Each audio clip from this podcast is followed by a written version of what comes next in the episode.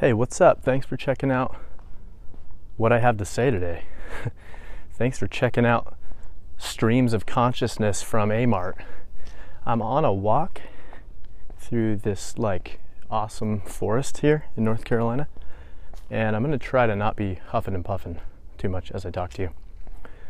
Um, side note about being in North Carolina forest, walking along a trail if you don't live in a place with squirrels, okay, or you live like if you grew up in Utah and Arizona like I did, and it was like going camping is when you saw some squirrels, then you come move out here, you'll freak out. It'll just blow your mind. That's how we were when we moved here. My my kids too. It's like there's just squirrels everywhere. They're ubiquitous. There's the word of the day. All right, so I wanted to share with you a story that I read late last night. And it might sound like this is a negative story that's going to make you bummed out. And it might be. And I think that we can tie it into something useful and cool. All right, so there's this guy, and I'm pretty sure he lives in Wales, over across the pond in Wales. And in 2013, he's cleaning out his office his home office. And among all the things he was throwing away, there was an old hard drive from a gaming computer. And he's like, oh, I don't need this, throws it away. Some of you might already know where this story is going. Well, later that night, he's going to sleep and he says he remembers thinking, man, I've been in software engineering uh, too long to just throw away a hard drive that you haven't checked out. Like, I'm pretty sure there's nothing on there, but that's just a bad idea.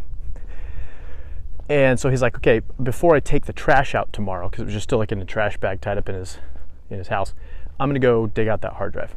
So he wakes up, his wife already took the trash out. Like and it's gone. Like he, the trash already collected, he cannot get it. He's like, dang it. So it's just kind of bothering him. It's like gnawing at him. And then a couple of months later, he hears this story about some Norwegian guy that used his Bitcoin gains to put a down payment on this like massive property. And it was just like a true rags to riches story. And he realized that's what's been bothering him. That was the hard drive he had used, you know, five years previous to mine some Bitcoin. He like forgot that he he had even been into that because it was so early. It was like way before anyone's talking about Bitcoin and uh, he he says that he was one of the first five people to be mining Bitcoin. Like apparently, you can see how many other you know nodes are connected, and it said five. I mean, I don't know if that's real, but he's mining Bitcoin, collecting coins as a reward.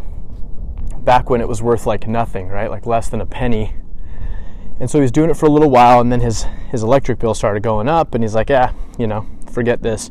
So he stops doing it and uh, ended up spilling something on that computer. So he like threw away the keyboard and the mouse and ended up just like scrapping the whole computer, even though the hard drive wasn't affected. He just like put the hard drive in a in a drawer.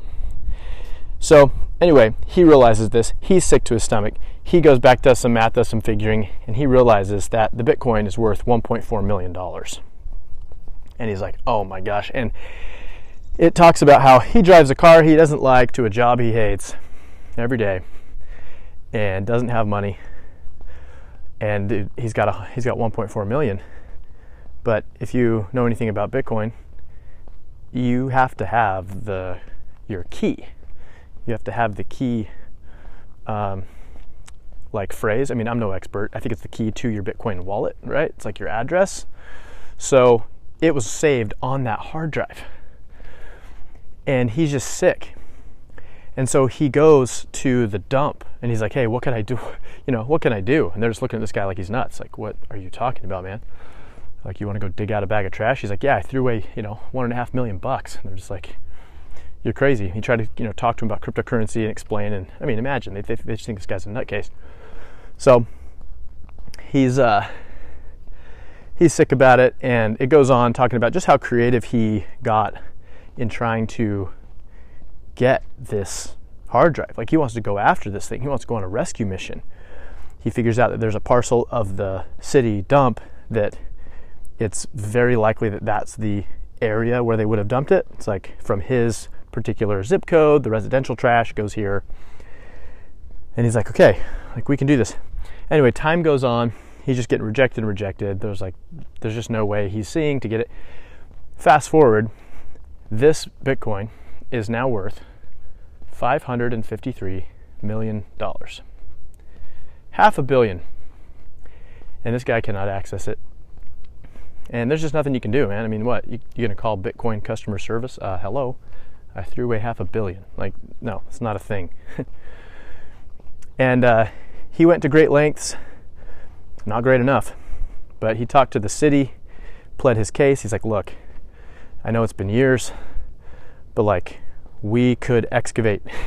we could use x ray technology, and uh, you could give me this plot of land help me find or help me finance, you know, getting like a team of people to go out and dig and sift through this.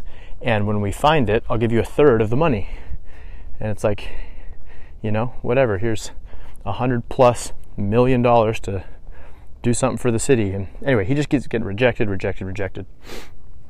So this guy drives by the dump every day, apparently, and just looks out the window at what could have been an opportunity that he had in his hands that he threw away, literally.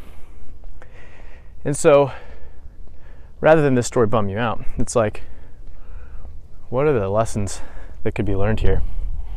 Even breaking away from just the, the raw financial, you know, like, oh, don't sell that house.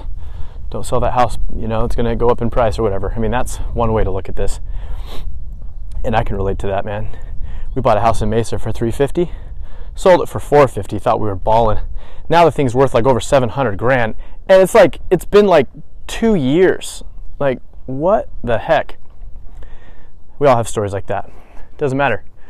So um anyway the way i'm thinking about it and i guess just the idea that i'm introducing to you is it's like man 10 years is going to go by and you're going to be sitting there thinking and i wonder if there might be an opportunity or an idea, which are really one and the same, that you look back, you had in your hands. Maybe you had it tucked away in a drawer, literally or metaphorically, tucked away in a drawer, that you threw away for one reason or another. Maybe you just let it sit in that drawer for so long that by the time you were cleaning out the drawer, you had forgotten the inspiration around it, you had forgotten the excitement around it, and you just tossed it. So I have to be careful with this or this, you know, lesson because I I tend to beat the drum of essentialism a lot, you know. I talk about it all the time like, hey, our generation especially, like us millennials, it's like we're drenched in opportunity and ideas and everybody's got side hustles and investment ideas and just it never ends all the all the all the things that you're approached with, and I think that it is one of the greatest threats to our success. We really do need to learn to focus. So I'm not saying, hey, capitalize on everything just in case one of blows up. I don't like that pers- perspective. So the way I'm looking at it is like, is there an idea or an opportunity that your truest, highest self really is inspired by, or that really feels called to do? that you are not taking advantage of because of fear or doubt or some other form of interference that's keeping you from really doing it, playing full out with it, that, man, you might look back on and be like, man, I was so inspired to do this thing. I was motivated. And I just threw it away, threw it out in the trash because it was, you know, it was off the beaten path. It was, it was a little bit out there, or there was some risk or whatever maybe it has to do with just it, like opportunities you could have had with your kids. You know, it's sobering for me to think, okay, 10 years, my oldest, he's going to be 19. He's going to have a lot going on, you know. And man, that'll get your emotions going quick. It's like I'm just going to wish I could push a button, go back to the 9-year-old and pick them up from school and like take them to get you know, lunch in the middle of the day like go on the trip we had talked about. You know, he and I have always talked about going to Tokyo for some random reason, and it's like time's going to go by. What opportunities? So I think this could be turned into a, like a, a gratitude thing and an appreciation for what you currently have in your hand, what opportunities you have, and it could just help bring you to the present moment. Be like, dude, I don't know what tomorrow holds. I don't know how many more tomorrows I have, but I have this opportunity in my hand. The ones that feel the most right to you, just swing the bat, play full out. I'd rather be on that end of the spectrum than, you know, than being more like the guy who's driving by the dump every day. Poor guy.